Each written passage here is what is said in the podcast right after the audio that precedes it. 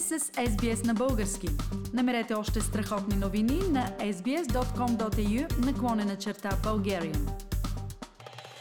Свързвам се по телефона с Минчо Кисялов.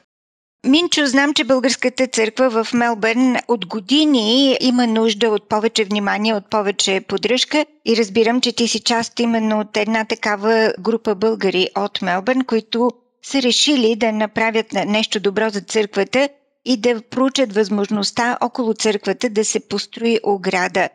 Има ли развитие по тази идея? Докъде стигна тя? Да, Фили, не само аз, но се оказа, че има много хора, които са също така, освен ентусиазирани, те са готови да помогнат и с някакви действия по детата инициатива относно построяването на оградата. До момента имаме прогрес по отношение на оградата, направени са необходимите проучвания и запитвания към Деребин City Council. Например, какви документи са необходими, планове, разрешителни и така нататък. Проведена бе среща на място с представител на Derbyn City Council, Council Heritage Advisor за допълнителни инструкции, които се получиха и възоснова на това нещо се подготвиха чертежи, драфт пленс, които да бъдат съобразени с изискванията на общината и най-вече с архитектурата на църквата. Все пак е много красива сграда. Общо взето прогреса по отношение на тази тема във връзка с оградата е това до момента.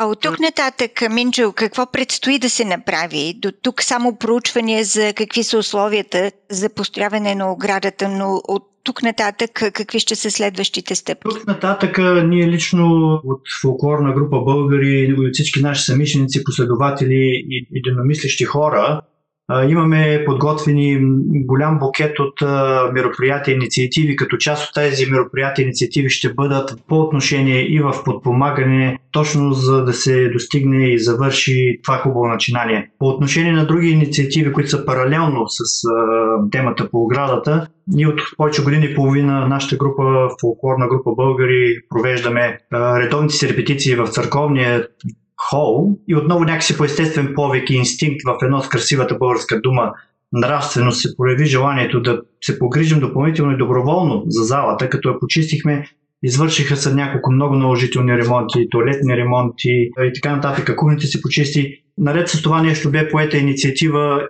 за премахване на графитите, които бяха достигнали до някакви космически обеми. Имаш предвид графитите по лицето на църквата, тази инициатива и този процес срещна съответно своите специфичности и трудности.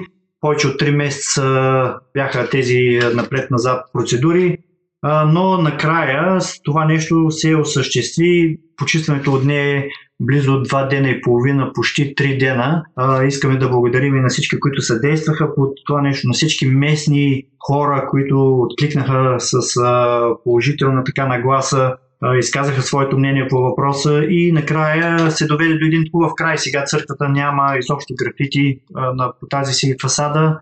Ние възнамеряваме да предотвратиме това по някакъв начин за момента и имаме намерение да съберем средства и да сложим подходящо осветление, което ще бъде економично, съобразено с а, така, малка консумация, но ще допринесе да се предпази от такива бъдещи вандализми. В заключение, речено сторено, църквата ни ще посрещне предстоящите ни светли празници по-грейнала и по-чиста. Искам само да завърша с едно кратко обращение. Нека да правим неща, от които всички да се гордеем. Благодаря ти, Фили, и благодаря за вниманието на всички слушатели.